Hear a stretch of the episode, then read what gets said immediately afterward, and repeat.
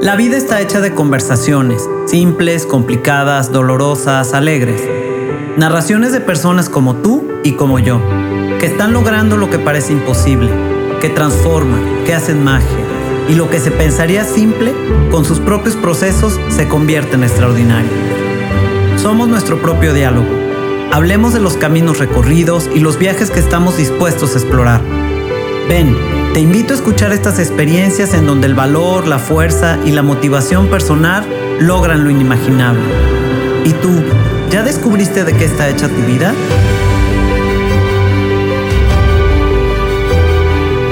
Soy Sofía Arellano y te invito a ir de lo simple a lo extraordinario.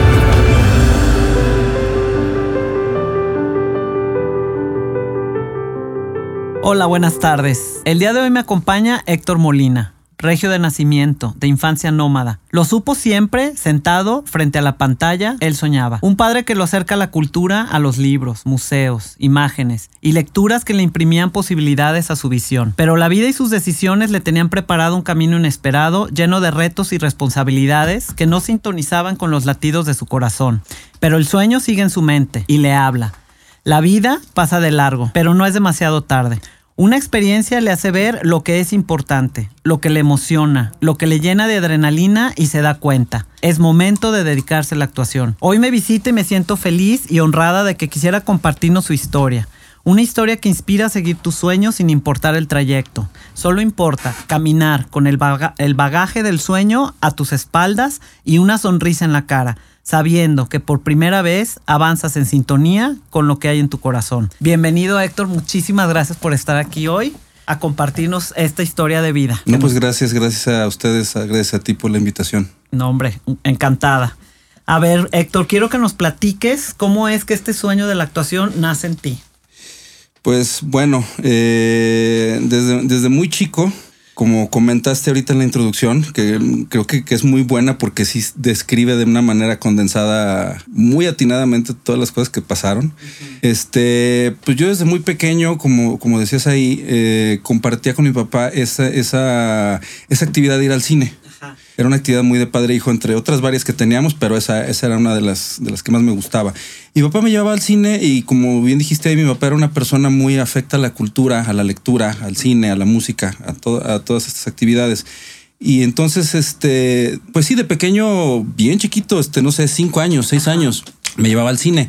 Y este, pues llegué a ver películas en el, en el cine como, pues no sé, las películas de James Bond, las películas de Indiana Jones, las películas de este... Los típicos héroes de aquellas los épocas. Los típicos héroes de aquellas épocas, exactamente. Alguna vida, el llanero solitario y ah, de, ¿no? De este, pues westerns, ya sabes, de espías y de... Y Star Wars, las, las de Return of the Jedi, que fue la que me tocó ya de niño en el cine.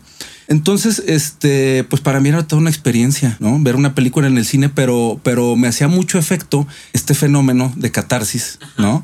En el cual, este, pues toda la experiencia del cine te hace sentir que tú eres el mono que está ahí, el, ya sea el protagonista, el villano, que sea con el que te identifiques, pero, pero eh, te hace sentir por un momento que tú eres, pero, pero yo me acuerdo que yo realmente quería estar ahí. O sea, yo no más, o sea, se me fue generando con el paso de los años esa, esa esa ilusión no solo de ver, identificarme y a, lo mejor salirme sintiendo el, protagonista unas horas, sino realmente ser los que están ahí, este, los que, los que actúan, los que, los que encarnan a esos personajes. Eh, y más allá del cine, este, pues también mi papá siempre vio la manera de que hubiera manera de reproducir ahí películas, ¿no? Este, ya sea videos, ya sea en mi casa. Estaba la video, la beta, la VHS, este, Les Risk, este, Home Theater, todas estas ondas. Y entonces yo, una de mis actividades más, este, pues más recurrentes de, de, niñez y de juventud, digamos, de de adolescencia, pues era esa. Ya sea, ya fuera ver películas en el cine o ver películas rentadas o compradas en la casa. Y había películas que yo las podía ver este 20 veces, 30 veces. O sea, yo te puedo decir títulos de películas que me hacen los diálogos de haberlas visto de niño tantas veces. Claro, y conforme vas creciendo, de cuenta, externaste en algún momento a tus papás como, híjole, yo quiero ser actor o yo quiero verme ahí en la pantalla o... Fíjate que en alguna ocasión, este, sí lo hice, lo hice así como de una manera este, tipo de carreras y este tipo de ambiciones y de sueños son, son este son tan poco comunes que es difícil incluso no nada más expresarlos, aceptarlos tú mismo. Exacto. ¿No? Y este, y con alguna, alguna vez ahí tímidamente el medio lo expresas. ¿A qué edad, a qué edad más o menos te acuerdas que como que dijiste, ay, pues a mí me gustaría. Ay, chiquito, pues no sé, unos siete años. Ay, no, sí, bien. Siete, ocho años. Y este, y entonces te digo, aceptarlo, ah, pues cuesta y expresarlo todavía más, ¿no? Y por ahí te digo, alguna vez tímidamente como que lo dije delante de mi mamá, mi mamá así como que me hizo ver como, pues no, o sea, eso, son sueños guajiros, ¿no? O sea, no le dio la importancia ni nada. O sea, tú ponte a estudiar y saca dieces en la primaria y lo estás haciendo y pues no, como que no le, no le di mucha importancia. Y, y entonces, pero fíjate, como muchas veces eh, cuando de, niño, de niños muy definitorio la opinión que pueda tener alguien como un papá o una mamá o alguien de, peso, ¿no? de que su opinión es muy importante. Tantito entusiasmo que le puedan mostrar a la idea a la idea de un hijo te puede dar como hijo este pues muchas ganas de perseguir un sueño o tantito tantita cómo podré decir atención o o un poco un poco que lo vean así como disparatado un poco que lo vean así como este que no le den el peso la importancia. Tú mismo también dices pues no verdad o sea no a lo mejor sí es mala idea. le das vuelta a la página le das vuelta a la página lo dejas ahí. Y ahí se queda durante años pero, pero fue algo que yo tuve fue un sueño que yo tuve pues te digo desde muy pequeño y por toda la adolescencia me lo imaginaba de alguna manera, te digo, me daba, me costaba darle aceptación a mí mismo. Ajá. ¿Por qué crees que te costaba como aceptarlo dentro de ti? Híjole, pues por mil razones. Yo creo que una de ellas era esa, la que, la que en algún momento como que medio me lo habían este, invalidado un poco, me habían dicho, no, pues son, son como sueños guajiros. Ajá. Por otro lado, yo era de la idea que se tenía que tener como un físico específico. Ok. La clásica idea de que no, pues eso es para pura gente guapa, ¿no? Y yo no me sentía como que con el físico adecuado para hacerlo, que ¿no? encajaras ahí, ¿no? Que encajara físicamente en ello, aunque este, bueno, ya después uno se da cuenta que no necesariamente es así, ¿no? Que el físico que tú tengas te puede servir para actuar. Claro. Si lo sabes emplear. Es más, si te aceptas la aceptación es clave para poder actuar. O sea, tú puedes tener el físico que quieras, el que sea. O sea, este chaparro altísimo, este pasado de peso, demasiado flaco, el que quieras. En la medida en que tú te aceptes, servirás más como actor. Ok. Sin importar el físico que tengas. Ok. Ese es un punto súper importante. Porque yo pienso que eso te da la seguridad, ¿no? Y ahí viene la autoestima también. Y eso la gente lo percibe, ¿no? Es que uno es atractivo, diga, pues, vamos a poner esa palabra, uno es atractivo de ver siendo como uno es. O sea, entre más seas tú mismo y entre más te tengas aceptado y entre más espontáneo seas, más atractivo eres de ver y más atractivo eres entonces como actor porque todas tus acciones son, son interesantes. O sea, tú puedes grabar, hay gente tan interesante que la puedes grabar sacándose un moco y es interesantísima de ver, pero porque es gente que se tiene muy aceptada y que hasta eso lo hace con estilo. Ajá, ok. Oye, y te quiero preguntar, ¿hubo en algún momento de tu vida en la adolescencia o ya haciéndote más adulto? En que te dejaste de escuchar, o sea, dejaste de escuchar ese niño, dejaste de escuchar ese sueño como para, para dedicarte a hacer otras cosas en tu vida? Claro, por supuesto. Este, ya cuando empecé a, crecer un poco más, vamos a decir que hacia la adolescencia, empezó a haber otro tipo de problemáticas que yo tenía que sanear. Este, por ejemplo, este asunto de que yo nunca fui bueno en la escuela. Aunque, aunque intelectualmente no me costaba, me costaba los códigos de comportamiento, me costaba la relación con la autoridad, todas estas ondas, ¿no? Y entonces, este, entre más pasaba el tiempo, más me costaba, ¿no? O la vago. Sí, sí, sí, sí, sí, era muy desmadroso. De, de en secundaria y hacia la prepa. Y como te digo, eh, en mi casa y en mi familia, si bien mi papá tenía, me, me, me, daba estos acercamientos con la cultura, eh, mis papás eran muy, muy apegados a la educación académica. y a los resultados de la escuela. Era como, como a lo más tradicional. Lo más tradicional y era lo que más les importaba. O sea, llegado al punto, yo creo que mucha gente se va a identificar con esto, llegado al punto en el que te sientes valorado de acuerdo a tu rendimiento escolar. ¿No? Como hijo, tú sientes que tu, tu, valor o, tu, o lo que te quieran tus papás está relacionado directamente con cómo te está yendo en la escuela, el rendimiento que estás teniendo en la escuela, como que hay una correlación. Entonces, si no te está yendo bien y, y, y, es obligatorio que te vaya bien, este, pues se empieza a volver un problema, se empieza a volver un problema a resolver que ocupa toda, toda tu atención y entonces lo que tú puedas tener de de sueños, de anhelos, de cosas así como un poco más, este, no tan concretas, pues sí, sí lo dejas de lado con tal de subsanar este asunto de la escuela y de qué me voy a meter a estudiar y este qué me voy a meter a hacer en la Puede entrar un poquito el rollo como de no soy lo suficientemente bueno como para llenar las expectativas de mi papá. Totalmente, totalmente entra eso. O sea, eh, muchas veces los papás esperan de uno algo y no lo hacen con mala. No. De jamás lo hacen de mala fe. Sí. Lo hacen queriendo lo mejor para los hijos. A sus expectativas. A lo que ellos conocen y saben. Esa, es la, esa, es la, esa es la cuestión aquí. Que todo mundo pensamos, opinamos y creemos desde lo que conocemos, desde cómo fuimos programados y criados, ¿no? O sea, si ellos fueron criados con esas expectativas, las van a tener para conmigo, exactamente. Claro, Entonces, este, pues sí, yo creo que un poco sí hubo esa, esa, situación de querer llenar unas expectativas que, que, que no me quedaban tan al alcance que no estaban mal, pero que no eran las mías. O sea, no eran, sí, pues eso, no eran las mías, no era ni mi camino, ni lo que yo quería, ni siquiera mis expectativas de la vida. Pero pues tú sabes o entiendes de alguna manera que tienes que ser... Eh, cumplir con esas expectativas con la gente que, pues, que te quiere, que te cuida, que, que, incluso... Como cierta responsabilidad. Responsabilidad, dices, o sea, en algún momento sí te cabe pensar, pues es que están pagando dinero para que yo estudie y, y, este, no estoy funcionando, ¿no? Y pues hay cuestionamientos muy, muy, este, o sea, pero el cuestionamiento nunca llega a ser, ¿y qué tal que este no es mi camino? Exacto, es lo que te iba a preguntar, porque, o sea, tú, tú dejaste de escuchar esa voz.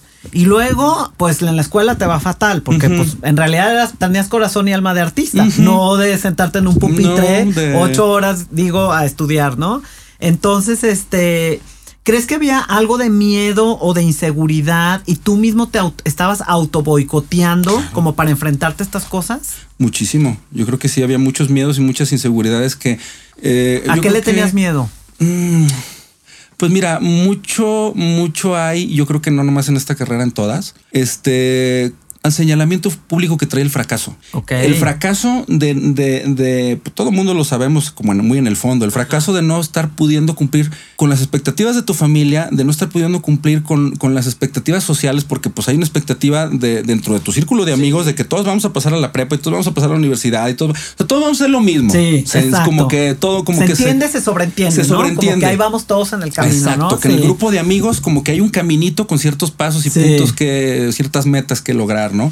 entonces, pues hay un miedo a, este sentido de pertenencia, a lo mejor a un grupo, a un, círculo social y a una familia y a varias cosas. Está el miedo de fracasar con las expectativas de todas estas instancias y está el miedo del, señalamiento por ello y está el miedo también de uno decidir de manera autónoma. Que yo me he dado cuenta que hay gente que, que incluso la madurez no le trae eso. O sea, hay gente que ya está bastante mayor y sigue sin decidir de forma autónoma. Claro. Sigue dando este gustos a papás, sin escuchar su voz interior, simplemente, sin escuchar su voz interior para quedar bien y cumplir con lo con la expectativa de vida que tienen los de afuera. Del entorno, exacto. Exacto. Pero, pero tú no te haces caso, ¿no? Y este y eso yo creo que es dentro de mi proceso muy personal. Yo te podría decir que eso es de mis mayores logros. Este, no tanto logros, este, pues premios, nominaciones o cosas de esas. No, realmente de mis mayores logros está el hecho de eh, que he aprendido a escucharme a mí mismo, a tomar mi propio camino y a, y a, cortar con lo que sea necesario cortar, ya sea relaciones, por muy cercanas que sean. Este, es zonas de confort o, círculos sociales que muchas veces con tal de tener esta sensación de pertenencia, pues intercambias libertades, sueños, logros, intercambias otras cosas que valen más. Entonces, este creo que uno de mis mayores logros en su momento fue ese, saber tomar decisiones, enseñarme a tomar decisiones y a respaldarme yo solo. Pero eso llega después de una experiencia que tú tienes con un caballo. Sí. O sea, primero, primero pasa una experiencia desagradable que te da, te, te, sigue remarcando esta inseguridad o este miedo a enfrentar porque ¿qué te pasa en, eh, con el caballo cuando te subes? ¿Te acuerdas que se burlaron de ti? A ver, sí, es toda una historia, es toda una historia. Eso es importante porque eso nos lleva ¿no? a lo que estás diciendo, claro. Este, bueno, eh, previo a yo decidir ser actor, este, unos años antes, pasó algo que me enseñó eh, como el mecanismo la metodología de cómo funciona esto, porque si es un mecanismo. Sí. O sea, si hay unos pasos y pasa como un proceso muy definido. Sí. Este, en algún momento yo hice un viaje con unos amigos, el Real de 14 y todos nos subimos a caballos, ahí andábamos en caballos. Yo desde chico no les tuve miedo nunca a los caballos porque este, mi abuelo tenía ranchos y me subían a los caballos y me subía y no tenía broncas, pero en realidad no sabía montar bien. Nada más me sabía subir y ya, o no tenía miedo de subirme.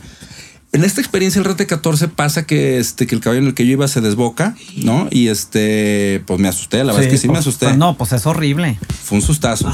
Y este, entonces de esa experiencia quedé como con este miedo de volverme a subir y este, y así pasaron un rato, unos años. Y enfrentaste burlas ahí, que se, que se la curaban de ti, ¿no? Y todo ese rollo, sí, Este, nunca, nunca, esas son cosas que nunca pasan, este, nunca pasan de manera neutral. Ajá, exacto. ¿No?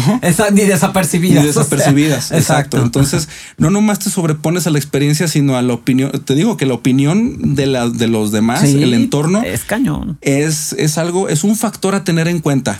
Que no debe ser definitorio nunca. Lo definitorio debe ser el criterio de uno. Pero es un factor a tener en cuenta y es un factor que, que incide. Ajá. Siempre. exacto, exacto. Este, entonces, bueno, pues pasa esto, pasaron unos años, yo, yo, este, ya no me subía con la confianza que me, que, me solía subir a los caballos. Y un día yo me puse a pensar y dije, es que yo, yo no quiero ser el típico güey que en una salida diga, este, no, qué miedo, yo no me quiero subir y yo no me subo y no, y que todos se vayan en su caballo y yo me quedo ahí a esperarlos porque me da miedo, Ajá. ¿no?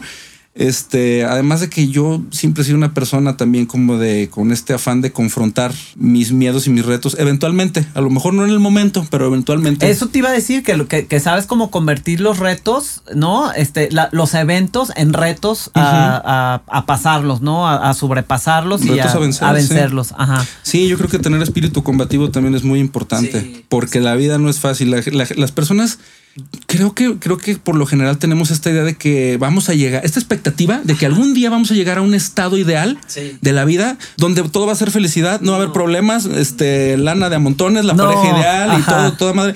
No, no. En realidad no. Hasta el último de tus días tú vas a tú vas a resolver problemas. Exacto. Toda tu vida. La diferencia es con qué ánimo lo haces. Tu estado de ánimo. Tu estado de ánimo y tu mentalidad para hacerlo. Este, si, te, si, si, tú prefieres sentirte abrumado y como castigado por el universo porque tienes muchos problemas o decir, estoy vivo, Exacto. No, o, si quedarte en la posición de víctima y no moverte del lugar o decir, a ver, ya me pasó esto, ¿qué voy a hacer con esto y para dónde quiero avanzar? ¿no? Ya pasó, o sea, ¿por qué me voy a quedar ya estoy en estas instancias, este, ¿cómo las resuelvo? Exacto. Que eso era también lo que me enseñaba mucho mi papá.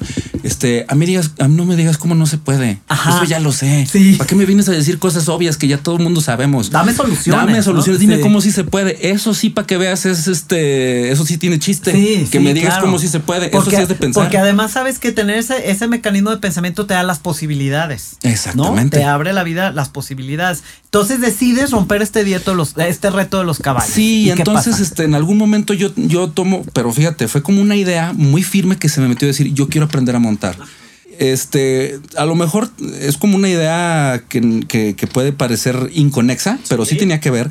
Este hecho de que yo pensaba, yo en mi mente decía, Indiana Jones, ¿qué tiene que ver Indiana Jones? Indiana Jones, este... Ahí te está hablando tu niño. Sí. Ese niño que veía las películas de Indiana Jones. Indiana Jones era, era un, un, antihéroe o héroe de acción, digamos, que cualquier solución que se le presentara la podía resolver. Y hay una escena donde le preguntan, pero ¿cómo resuelves todo esto? Dice, no sé, se me va ocurriendo en el camino. O sea, lo voy improvisando. Pero si ese le atravesaba un caballo, se subía y le daba, y le daba bien, y le daba rápido y resolvía lo que tenía que hacer, ¿no? Y entonces, este, esa, esa, esa, idea de este tipo de personajes también estaba en mi mente y, y el decir, yo no puedo yo no puedo permitirme ser menos o por lo menos no intentar ser lo que son ellos. Y en ese momento yo no actuaba. Claro. Nada más era como una especie de arquetipo que yo tenía en mi mente, ¿no? Sí. El del héroe que, el del héroe que todo, todas las podía, por lo menos las intentaba. Sí. Entonces, este, pues agarré esta idea de decir, no puede ser que yo no sepa montar bien a caballo. Lo tengo que lograr, lo tengo que hacer. Y duré pues unas semanas o incluso meses con esta idea ahí, este... Cocinándola. Cocinándola y dándole vueltas y dándole vueltas, pero sobre todo apropiándome mucho de ella. Sí. O sea, no era una idea suelta por ahí. O sea, realmente era algo importante. Importante. O sea, se volvió, se volvió un anhelo, se volvió una, una ilusión, se volvió algo que quería cumplir. Entonces, bueno, para no alargarme más, en algún momento en una reunión en Tlaquepaque, este, platicando con una amiga, eh, bueno, más que amiga conocida, no éramos tan amigos, por eso yo no sabía exactamente qué hacía. Algo surgió de ahí de, la, de los caballos, entonces yo le platiqué que yo me quería enseñar a montar a caballo. Y entonces me dice, ah, pues mira, muy bien, porque nosotros estamos, nosotros damos terapias a caballo, somos equinoterapeutas. Dice yo, y yo personalmente igual no te podría enseñar, pero mi compañera sí, porque es escaramuza, es charra. ella sabe montar y sabe montar muy bien. Entonces ella te puede enseñar. Eh, lo que yo quiero resaltar de este, de este momento, de este asunto, es que la oportunidad surgió pero surgió porque yo la traía en la mente. Claro, tú la trajiste. Por, supuesto. O sea, yo podía haber ido a la misma reunión con la misma gente y las mismas personas y platicado con esta niña igual. Pero si no hubiera tenido esta, esta idea en la mente y tan fija. Sí, tan, no, y tan, fuerte, tan para fuerte, ti, tan importante. Hubiera pasado desapercibido. Claro, claro, por supuesto. Y no hubiera, no hubiera pasado pues todo lo que, lo que voy a platicar ahorita. Este, entonces, bueno, pues total que por medio de ella, este contacto a la que fue mi maestra, que es Escaramuza, este, y pues fui a mi primera clase. La primera clase que me subieron, este, que pues este, monté, me subí a un caballo. Era un caballito este, que utilizaban para las terapias para, para niños de, con capacidades diferentes, ¿no? Entonces, pues era un caballito mansito bien viejito. Ay, Sí, sí, ya incluso ya está falleció el queso, ya, ya, está, ya, se murió el quesito, pero era un caballito, era un cuarto de milla chaparrito, viejito, de esos que, que, ya van con la cabeza, este, ¿no? cabizbajo, cabizbajos y que ya los ves hasta tapando del lomo, sí. Entonces, este, pues ese fue el primer caballo en el que me subí. Tan chaparrito que casi me arrastraban las patas cuando, ah, en los estribos cuando me subí. Y me llevaban con la reta de cabestro, así como llevan a los niños, ¿no? Este, o sea, haz de cuenta como un niño de cinco años. Y esa fue como que mi, mi, reinserción con el asunto de los caballos. Esto que dices que haz de cuenta como un niño de cinco años me encantó. Porque vi la imagen de, tuya de niño en el cine viendo Indiana Jones y ahora estás volviendo a ser niño arriba de un caballo en la edad en que empezó tu sueño. A los 30, 31. Me encanta esa imagen, me encanta esa imagen. 30 años fue que, volví a, a, retomar, me volví a subir un caballo y a darle, ¿no? Este, yo creo que a los 25, 26 habrá pasado este asunto que me hizo como tenerles miedo, ¿no? Pasaron como 5 años, 4 o 5 años. Y total que me subo y me empiezan a dar ahí vueltas a pasito, despacititito, con el caballo así con la reta de cabestro y yo así subido, o sea, pues como un niño chiquito y andaban unos charros ahí en la manga pialando. Y este, y se acercaban y se acercaban a burlarse porque, pues, o sea, son, este, son burlescos. Tú sabes cómo somos los tapatíos, ¿no? Sí, carrilludos, carrilludos. Y se reían y se burlaban de mí. Y claro que me calaba. Ajá. Pero por supuesto que me calaba porque, porque no lo hacían, no lo hacían ni siquiera de una manera discreta. O sea, lo, hacían, lo hacían para que, se notara. Para que se notara y me diera cuenta. Entonces, este, mira que sí se siente de repente una presión como para decir, no vuelvo. Ajá. En algún momento lo piensas. Ahí vuelve la seguridad, ¿no? Y entonces, pero retomes y dices, ¿cómo? O sea, no voy a permitir que estos güeyes sean lo que me haga desistir de lo que yo quiero hacer. Bien, por eso. O sea, le diste la vuelta. Exacto. No lo voy a permitir de ninguna manera. Y, seguí seguí yendo y le seguí aguantando sus burlas varias semanas hasta que ya estuve como que en, confianza para pasarme otro caballito, ¿no?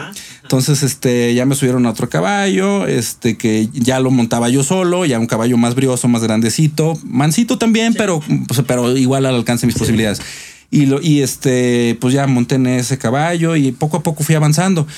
Eh, para no hacer el cuento muy largo, este, llegó el momento en que yo acumulé casi dos años de experiencia en ese lienzo, monté nueve caballos diferentes, me enseñé a hacer prácticamente todo lo que saben hacer las caramuzas y aprendí a montar bien perfectamente bien. O sea, al, al, grado que ahorita, por ejemplo, este, como actor, si me proponen escenas a caballo, yo no necesito stunt, yo las hago. Yo monto al parejo o mejor que muchos stunts. Este, pero me sobrepuse a. Venciste un miedo, venciste, te pusiste el reto y te aventaste y eso está increíble. Y, eso, y eso me enseñó, o sea, al finalizar este proceso, eso me enseñó el mecanismo que te estoy diciendo, el mecanismo de decir, si yo adopto una idea, un anhelo y realmente lo creo y realmente lo busco, las posibilidades van a aparecer. Claro. A lo mejor ahorita no lo veo. Lo que tengo que hacer es esta idea, apropiarme de ella y mantenerla un buen rato, mantenerla y no dejarla ir, no perder ni la fe, ni la ilusión, ni la esperanza, ni las ganas. Si lo mantengo un buen rato, las oportunidades van a llegar. Exacto. Llega y va a aparecer. Se presentan, se presentan y en ese momento la, agarras, haz de cuenta, este, pues no sé, como si brincara un conejo, lo agarras. o sea, y te agarras de ahí y entonces el siguiente paso se presenta también. y se presenta y se presenta y vas como una escalerita. Eh, muchas veces uno piensa que uno tiene que saber exactamente cómo le va a hacer para lograr algo. No es cierto. Lo único que tienes que saber es qué quieres hacer. El cómo se va a presentar solo, como Indiana Jones. Se, le ah, se te presentan los cómo. Tú nomás tienes que saber para dónde vas y qué quieres hacer. Eso es todo. Y, tener, exacto. Y tener la fe de que lo puedes lograr. Y decidirlo. decidirlo, pero estar bien decidido, o sea, que no se te atraviese nada. Y entonces te digo, las posibilidades se presentan, las puertas se abren, la gente que te ayuda, este, que tú nunca te imaginaste gente de cierto calibre, cierto nivel te fuera a ayudar, Llega. ¿Lo conoces? ¿Llega? Porque después de esta experiencia del caballo, ¿qué pasa con Héctor? O sea, ¿qué pasa en su mente, en su corazón y, qué, empiezas a decidir? Pues mira, este, esta experiencia, te digo, me dio el conocimiento de que existía, de que existe este, esta, esta, este método para conseguir las cosas. Ok. ¿no? Lo viste súper claro. Justo para mí es un método, o sea, es pensarlo y entonces buscar, o sea, abrir toda mi plataforma sensorial a todas las posibilidades que pueda haber de que yo consiga lo que quiero hacer. Eh, posteriormente, bueno, ya después en un viaje, este, tuve un accidente. Un accidente en un autobús que este, pues, tuvo, fue un accidente grave en el cual pues, hubo muertos y heridos. ¿De verdad? Estuvo grave. O sea, sí, fue una experiencia bastante traumática. Sí. Yo creo que esto fue, yo tendría como fue como uno o dos años después de, este asunto de los caballos y de, montar y esto. ¿Y físicamente a ti te pasó algo? Eh, tuve, una fractura de coxis. Ay, este, que me salió súper barata. para el, para el accidentazo, ¿no? Para el calibre del accidente me salió bien barato. Este, y me recuperé relativamente rápido y bien. No hubo mayor problema. Pero esta experiencia lo que me hizo también un poco reflexionar fue eh, a qué hora voy a hacer lo que yo siempre quise hacer. Wow. Si esto, si esto se acaba en cualquier momento, en cualquier instante. O, sea, ey, voltea. O pudo sea, haber sido ahorita, pero también puede ser que cuando me cruce, me atraviese la calle y me lleve un autobús. O sea, no sabemos, pues. Sí. ¿Y se acabó? O sea, no es por ser fatalista. No, pero, está la, realidad. Pues claro, a todos nos puede pasar. Y, y más ahorita, yo creo en estas épocas de pandemia nos hemos dado mucha cuenta de, o sea, nos ha caído mucho el 20 de lo efímero que son las cosas, de que no está nada dado ni nada se puede dar por hecho. De que uno o, la, o las personas cercanas a uno ahorita están, mañana quién sabe. Sí, exacto. Entonces todo es ahorita, todo es de una vez. Entonces tienes este accidente y te viene esta claridad en tu mente y dices, pues, ¿a qué horas voy a hacer? Voy a hacer lo que yo siempre quise. Ajá.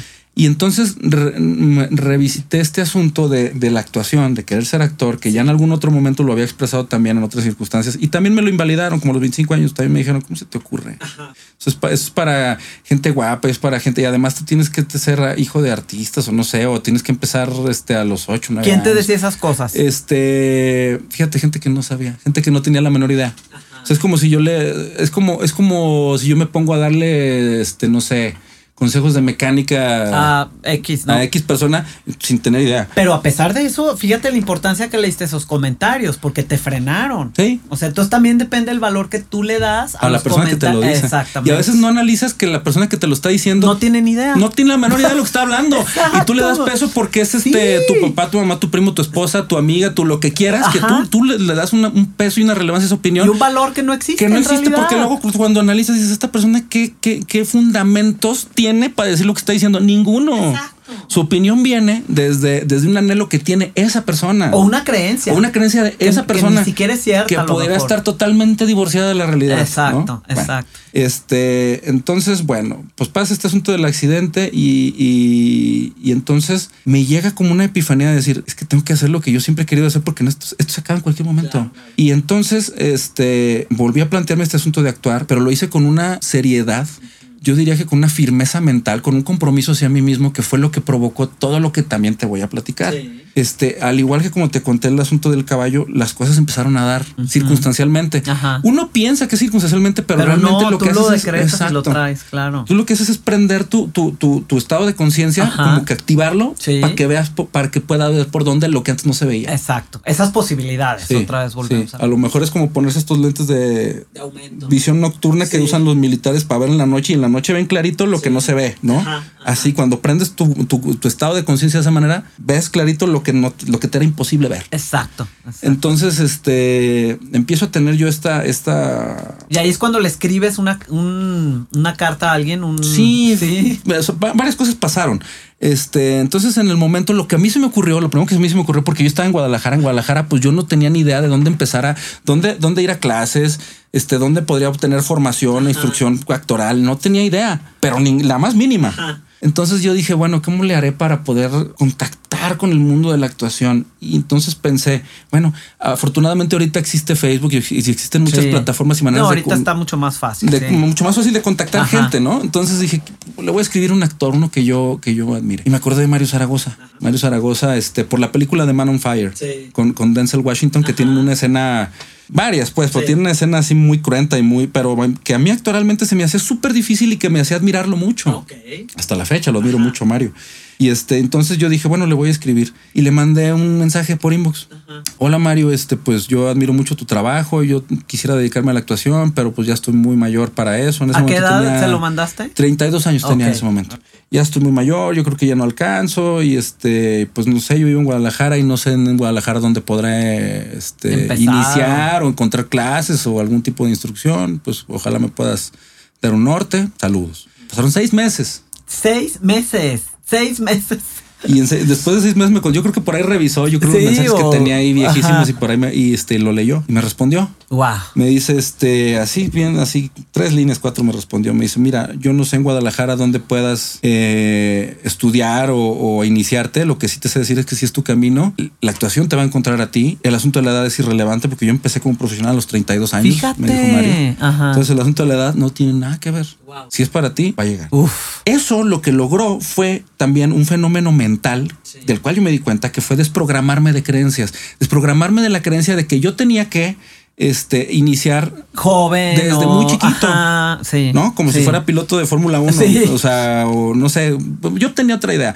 Y este, entonces me desprogramó de pensar eso. Wow. Sí, porque viste, si él, si él empezó tal. Y lo está diciendo Mario Zaragoza, lo está diciendo un güey que sabe. O sea, hablando del, otro contexto de gente que opina sin no saber. Ajá. No, si me lo hubiera dicho, no sé, mi mamá o mi papá o mi novia o quien sea, Ajá. pues igual y igual y dices, bueno, o sea, si me hubieran dicho, puedes empezar a la, edad que sea, no los hubiera creído porque, pues, ¿qué, ¿qué, ¿qué van a saber?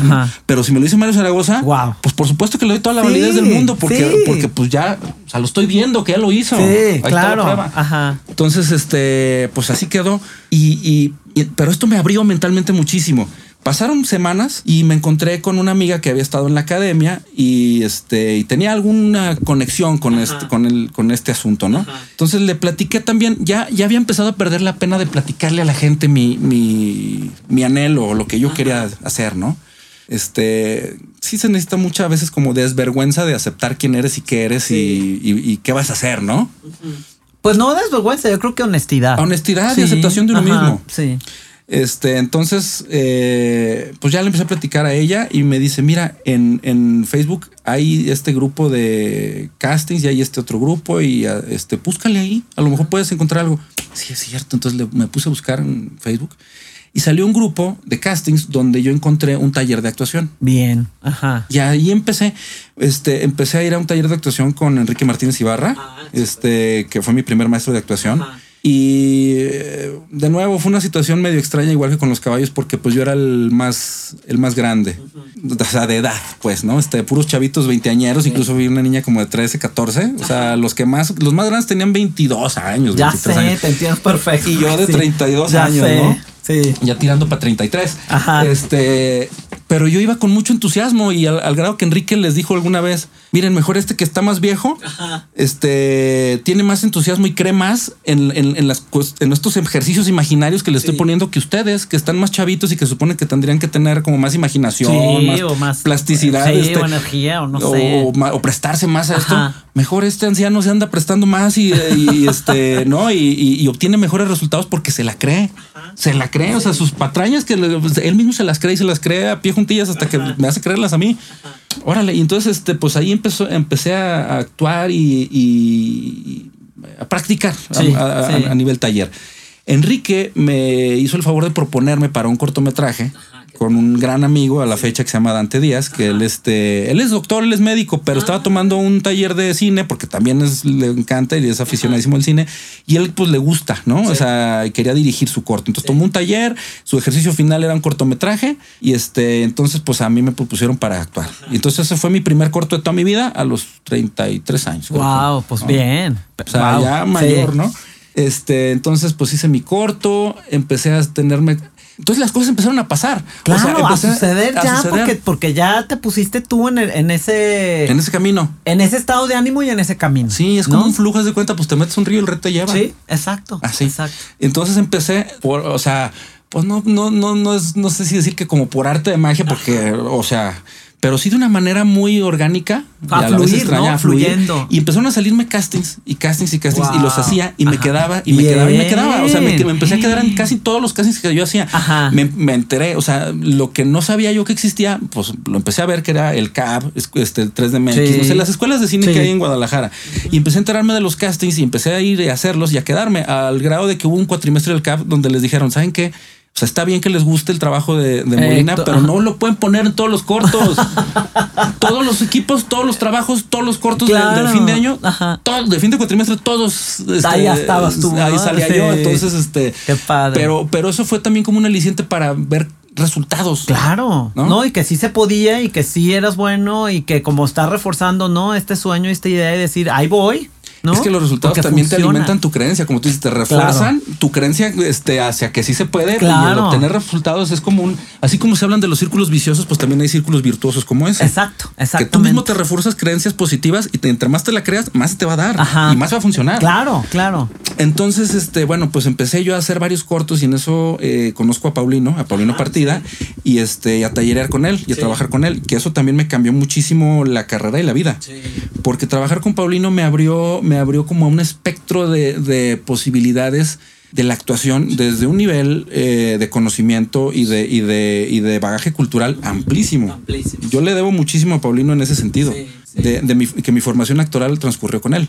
Entre las clases con él y los cortos que yo hacía, pues practiqué muchísimo también. O sea, yo me vine de Guadalajara teniendo como cincuenta y tantos cortos. O sea, una cantidad de gente de cortos. Ajá, muchísimos, muchísimos. O sea, yo llegaba a veces a grabar hasta 10 en un mes. O sea, Híjole, ajá. Cosas, cosas que yo nunca me lo, que no me lo hubiera planteado jamás. Ajá. Eh, cuando estaba en Guadalajara, justamente, este, esto no te lo he contado. Cuando yo estaba en Guadalajara y estaba en entrenamiento con Paulino y demás, resulta que, que, que me entero de que Mario Zaragoza va a dar un taller en Guadalajara. Ah ok. Entonces yo dije, yo tengo que meterme a ese taller. Claro. Obviamente para aprender. Sí. Pero, pero más que, nada y antes que todo, yo quiero darle las gracias personalmente a Mario. Sí, claro. Porque eso, eso fue como, ¿qué fue? Como dos años después de que me hubiera contestado. O sea, te digo que yo le escribí, me constó que yo tenía como 32 años, yo para los 34, 35 años, yo ya tenía veintitantos cortos, dos horas de teatro, una participación en un largo con Danny Glover. o sea, la de, la de, sí, la de Mr. Pig. Ajá, Mr. Pig, sí. Ya había actuado con Danny Glover en un largometraje dirigido por Diego Luna. O sea, me habían pasado cosas increíbles en un cortito, en muy corto tiempo. Sí. Entonces yo dije, yo esto se lo tengo que agradecer a Mario, tengo que ir. Entonces, este, pues ya pagué mi lugar en el curso y fui de esto y, este empezó el taller y empezó la clase. Yo no dije nada. De, de, inicio no dije nada, me limité a tomar como que la clase y a lo que los ejercicios y a lo que hubiera que hacer. Se acabó la clase, y ya en este momento, como que ya antes de retirarnos todos, que ya ves que el maestro a lo mejor puede tener un tiempito ahí para, ¿no? para platicar con él. Entonces me acerqué. Dije, oye Mario, este, pues tú te acuerdas de una persona que hace más o menos como dos años escribió así y así, diciéndote esto y lo otro. Sí, sí, sí me acuerdo. Ah, ¿ya poco eres tú? No. Le digo, sí, sí, soy yo.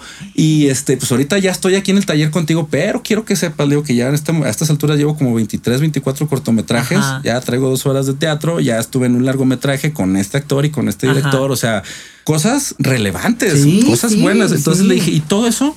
Dije, te lo debo a ti porque tú me, me desprogramaste de creencias que no me servían. que yo tenía. Me dice, no, tú te lo debes a ti. Ah. Yo nomás fui como un puente y un canal, tú te lo debes a ti.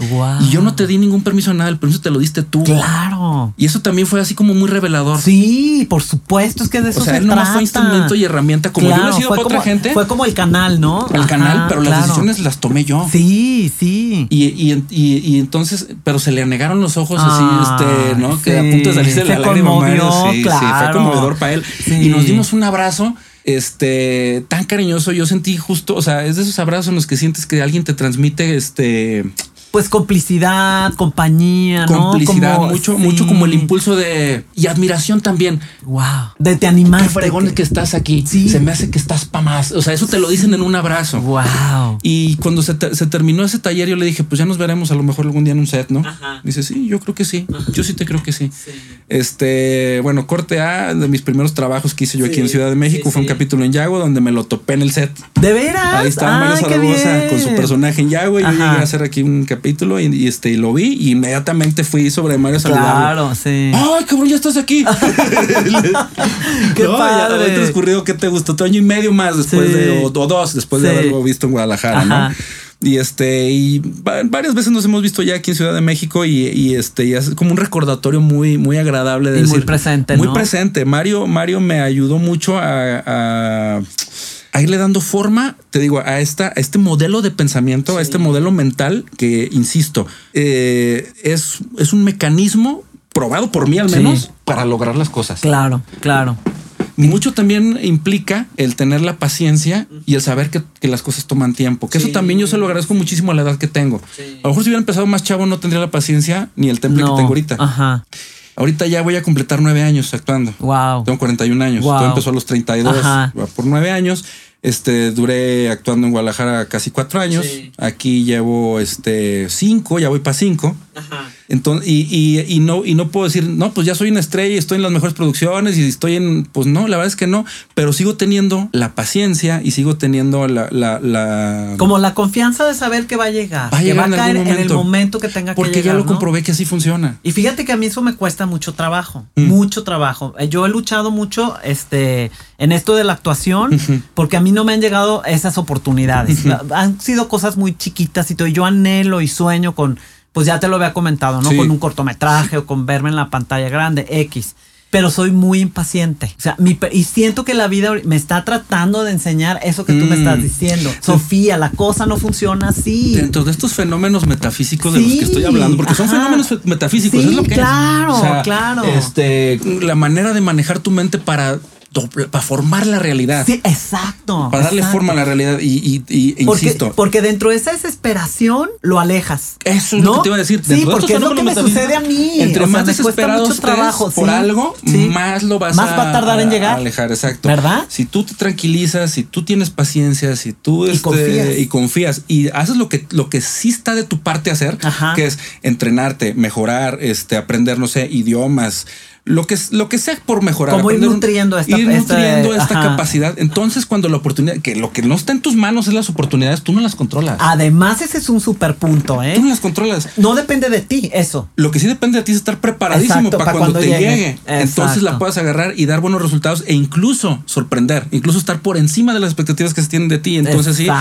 te, llegan más trabajos, te recomiendan, te, hablan para más cosas. O sea, si estás a la altura o más allá de la altura de la, de la oportunidad que se presenta, créeme lo que la gente lo toma en cuenta. Entonces, preparación, confianza, paciencia. Paciencia, ¿no? Como para ir concretando ya lo que se necesita y cambiar este mecanismo de pensamiento, ¿no? Como para decir, va a llegar, como decretarlo, como verlo. Cambiar el modelo de pensamiento en el cual te invalidas a ti mismo, porque yo creo que eso nos enseñan, hacerle caso a los papás, a los maestros, a, las, a la autoridad, la que sea, que no está mal, digo. No, porque es parte del respeto, de la No puede ser un antisocial, ¿no? no lo que exacto, te, Exacto. Pero sí, pero sí es importante darle validez a la propia voz de uno, a los anhelos de uno y a lo que uno quiere hacer. Ajá, exactamente. ¿Y qué, qué más es, es, lo que has filmado o hecho? Compártenoslo para que la gente sepa pues, dónde te puede ver o este. Una de las mejores experiencias que yo he tenido fue grabar la telenovela del Chema. Ajá. Fue una gran, gran experiencia porque fue mi primer trabajo grande aquí en Ciudad de México y me lo dieron. Yo tenía seis meses de haber llegado. Wow. Ocho meses de haber llegado. Y me metieron a un cast en el cual estaba Itatí Cantoral, Julio Bracho, Arcelia Ramírez, Mauricio wow. este. O sea, un elenco. exacto. O sea, un puro Y Héctor Molina. Y yo, que yo decía, pues, o sea, ¿sabes? Era mi primer trabajo grande, me conocían, no sé quién era, pero yo ahí me, este, eh, hice mi mejor esfuerzo por estar a la altura. Y en algún momento yo me acuerdo que le le pregunté a una de las vestuaristas, ya llevamos de rodaje como tres meses. Como duró seis meses y ya llevamos tres, íbamos como a la mitad. Entonces alguna vez le pregunté a una vestuarista, oye, pues es que yo veo el calibre del cast, el calibre del elenco, y pues, y yo, o sea, exacto, ¿qué hago yo aquí? Digo, si estaré de la altura para esto. Me dice, mijo, si no estuvieras, ya te hubieran dado aire de las primeras dos, tres semanas. Por supuesto que lo hacen. Sin ningún miramiento te corren y ponen a otro y regraban dos, tres semanas de lo que hiciste, si lo hiciste mal, pero sigues aquí. Ajá. Y esa es buena señal. Entonces, o sea, no estás mal. No es por güey que estés aquí, o sea, estás, no es de gratis. Qué padre. Entonces, este fue una gran experiencia. Tuve la experiencia también de conocer y trabajar con Mauricio Ockman, que es de las personas. Wow. es un tipazo. Es de las personas que mejor me caen y las mejores personas que yo he conocido en mi vida. O sea, es imposible que tú tengas un desencuentro, un problema, un pleito con Mauricio Ockman. De veras. De tan tipazo que es. Es un amor de tipo. Wow. Y me dio mucho. O sea, mi personaje era antagónico al suyo. Ah, ok. Este de golpes, de peleas, de intentar matar uno al otro. Sí, sí, sí, sí, sí, sí, sí, sí, yo era ahí el villano. Entonces, entonces había una, yo era, el antagónico, eh, vamos a decir físico, ¿no? El antagónico psicológico era Julio Bracho, pero el físico, o sea, el, con el que había pleito físico era conmigo. Este, pero Mauricio era tan buen tipo siempre y me daba tanto apoyo siempre que, eso me permitió tener un muy buen rendimiento. También Julio, que eran como que con los que con los dos que más salía cuadro. Este, tanto Julio Bracho como, como Mau me dieron mucho apoyo, me ayudaron mucho, me enseñaron mucho. Que nunca había grabado tres cámaras. Ajá. Era la primera vez en mi vida que grababa tres cámaras. Bueno, había estreado a tres cámaras en Club de Cuerpo, pero nunca había grabado tres cámaras. Y este, pues no está fácil. No, no, Dónde pararte y dónde perfilarte y para dónde trabajar, todo este asunto. Y entre Julio y Mauricio me ayudaron muchísimo. Wow. Eh, Fíjate que estás tocando, te voy a interrumpir porque estás tocando un punto que a mí se me hace súper padre, que es la generosidad. Justamente esa es la ah, palabra. Bueno, este, yo te voy a decir de mi experiencia. Cuando yo te conocí, que te vi la primera vez, te voy a mm. ser bien honesto, me caíste gordísimo. sí lo puedo imaginar. No, no, no. Yo porque tengo pinta de. Sí, sí, sí, así me veo. O sea, y yo ¿Qué dije, es lo que me sirve para ser villano? Ya sé, pero yo dije, ay, no, nefasto, ya sabes, sí. Ahí en las clases que estábamos de, actuación, que mm. llegaste ahí, ¿no? Y después te admiré porque vi que eras un extraordinario actor, pero luego yo decía, ay, qué mala onda que sea tan sangre pesada mm. y este, sí, pero es extraordinario como actor. Entonces de mi parte era como muchísima admiración y respeto mm. y por otro lado me caes gordísimo. Entonces, después, este, fuimos a otra clase, coincidimos juntos y yo te hice una pregunta de, pues que a mí me costaba trabajo aprenderme los guiones, etcétera. Y en eso me mostraste una parte más padre de ti, porque me empezaste a platicar y te empezaste a abrir y mira, yo le hago así, te voy a dar este tip, no sé qué. Pero ahí quedó la cosa, me seguías cayendo un poquito gordo. Mm. Y ya te vienes acá a México y demás. Y yo traía como un issue, ¿no? Con una, un tema de ahí de la actuada y todo. Y la verdad me daba miedo preguntarte. Porque decía, ay, no le preguntaré, no le preguntaré consejo, ¿qué haré? Este viejo que se ve tan sangrón, le, diré. Dije, bueno, ¿qué puedo perder? Dije, lo más que no me conteste, que me dejen visto y ya. Dije, pues me voy a aventar. Entonces te mandé la pregunta y la verdad, Héctor, me mostraste una parte de ti súper mega generosa. O sea, te tomaste el tiempo de platicar conmigo muchísimo, de aconsejarme desde, yo lo sentí como desde la autenticidad del corazón, desde las ganas de ayudar. Y no sabes cómo te agradezco ese gesto que tuviste conmigo. No, pues. Y, y me mostró otra persona. Entonces yo dije, ay, no, es un tipazo. Lo agradezco más yo y te voy a decir por qué. Eh, cuando las personas me dan la oportunidad de ayudar, este, eso, yo lo veo como una, la oportunidad es para mí. Pues Justamente por estos fenómenos metafísicos de los que estoy hablando. Aquí viene la generosidad. Cuando uno puede ayudar a alguien, este, la ayuda realmente es para ti. Para empezar, desde el punto, desde que te pones a pensar que la vida te pone en la posición del que puede dar, no el que necesita. Exacto. ¿no? Y entonces desde ahí puedes agradecer. Luego tienes la oportunidad también de, de hacer algo por alguien más que te enseñe a ti en el proceso este, tienes la oportunidad de ganarte la buena voluntad de alguien. Tienes la oportunidad de mostrarte, como tú dices, un lado de ti que a lo mejor no es tan accesible y la, la persona te está dando la oportunidad de que lo muestres. o sea, el, ayudar da, muchas posibilidades. o sea, realmente la oportunidad es para uno cuando, te piden ayuda. Ok, me encanta, me encanta ese punto de vista. Y fíjate, yo lo hubiera hecho, aunque no se, no se, no se dieran las condiciones que las que te voy a decir ahorita, yo lo haría de todas maneras. Pero como a mí tanta gente en este camino me ha ayudado, desinteresadamente, generosamente y con la mejor de las intenciones, estoy doblemente este, comprometido con ese asunto. Pero no, no todo el mundo lo hace así, ¿eh? O sea, en el lugar en el que estás ahorita y el lugar en el que tú estás llegando como actor, yo por eso no me animaba, porque yo te veía acá, o sea, ¿me entiendes? Mm. Entonces yo decía, ay, ¿cómo le voy a salir con esta pregunta? Que para mí es un gran conflicto, pero él ha de ver como que es una... Yo en, mi, yo en mis creencias, ¿me entiendes? O sea, me encanta que estés, que estés compartiendo esta parte tuya porque eso nos enseña que la generosidad, y yo te vi como un hombre generosísimo. Y después, después ya estuvimos platicando otras cosas y creció como una amistad. Ya nos hemos conocido mejor y ya te das cuenta que no soy tan desagradable como aparento. o sea, eres un tipazo. Entonces, eso es un regalo tan bonito. O mm. sea y es una sorpresa tan luminosa mm. que, que, que, nos enseña como otra manera de ver la vida y de ser ante la vida. Sí. Y eso también, aparte de, tu valor como actor, te da un valor como ser humano. Y eso es increíble, ¿no? Y eso habla súper padre de ti. Y es que te voy a decir una cosa también, este, yo, yo creo que en todas las profesiones, pero, pero como actor yo creo que es todavía más acentuado este asunto, este punto de que lo que tú seas, lo que tú seas como persona es lo que eres como actor. Exacto, porque un actor yo creo que debe ser honesto con él mismo, ¿no? A la hora de actuar, para ser un buen actor. Muchísimas cosas, pero, o sea, lo que, lo que tú, lo que tú te inviertas a ti mismo, vamos a decir, lo, generoso que seas, lo, eh, lo trabajador que seas, las cosas que te interese aprender, este lo empático que pueda ser, lo, o sea, todo lo que tú tengas como persona es que no puedes, no puedes tú darle a un personaje algo que no tengas. No hay nada ahí que no prestes tú. Alguna vez me dijo un amigo y que no, que no actúa, pero tiene toda la razón del mundo. No hay nada ahí que no prestes tú. Es que tú no le puedes poner a un personaje ni le puedes dar a un personaje que no tengas. Es cierto. Es, imposible. Entonces, entre más seas o mejor seas como persona, más vas a ser y mejor vas a ser como actor. Padrísimo. Por necesidad y por a fuerzas. Este las, las, las habilidades que adquieras, la manera, te digo, de ver a las demás personas, este, lo generoso, lo empático que pueda hacer, eso, eso le aporta a tu yo actor y le aporta a los personajes. Claro, tienes toda la razón, toda la razón. Ya para ir como finalizando un poquito y concretando, ¿qué consejo le darías a alguien que no se atreve? Híjole, eh, puede ser, puede ser medio truculento decir como algo concreto. Desde tu experiencia personal, Desde mi experiencia personal, ¿qué exactamente. Ajá. Este, yo creo que, yo creo que, ay, va a sonar trillado, pero la parte más difícil es iniciar, es tener el valor de iniciar. ¿Como dar el paso? De, dar el primer paso, porque el primer paso no nada más es un paso, o sea, así se dice coloquialmente, dar el primer paso, pero el primer paso implica eh, analizar tus propios anhelos y lo que tú quieres, darles validez. Eh, reconocer qué se contrapone y quién se contrapone a ello. Exacto. Y tomar la resolución y la decisión de cortar con esas amistades o cortar con esas este, relaciones o cortar con. Porque necesariamente cuando tomas una decisión, o sea, eh, va a implicar implica costos. Riesgos y costos. claro, o sea, hay un concepto de administración que se llama costos, costos de oportunidad. O sea, siempre que elijas por algo, vas a perder algo. Eso siempre. Sí, es cierto. Entonces, este el asumir los costos de tu decisión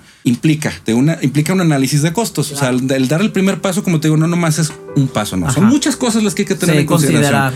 Este, a dónde te vas a tener que mover, ya sea físicamente, geográficamente o mentalmente. Este, a quién tienes que dejar de ver y a quién tienes que empezar a frecuentar y a quién sí tienes que ver y, este, y cómo le vas a hacer.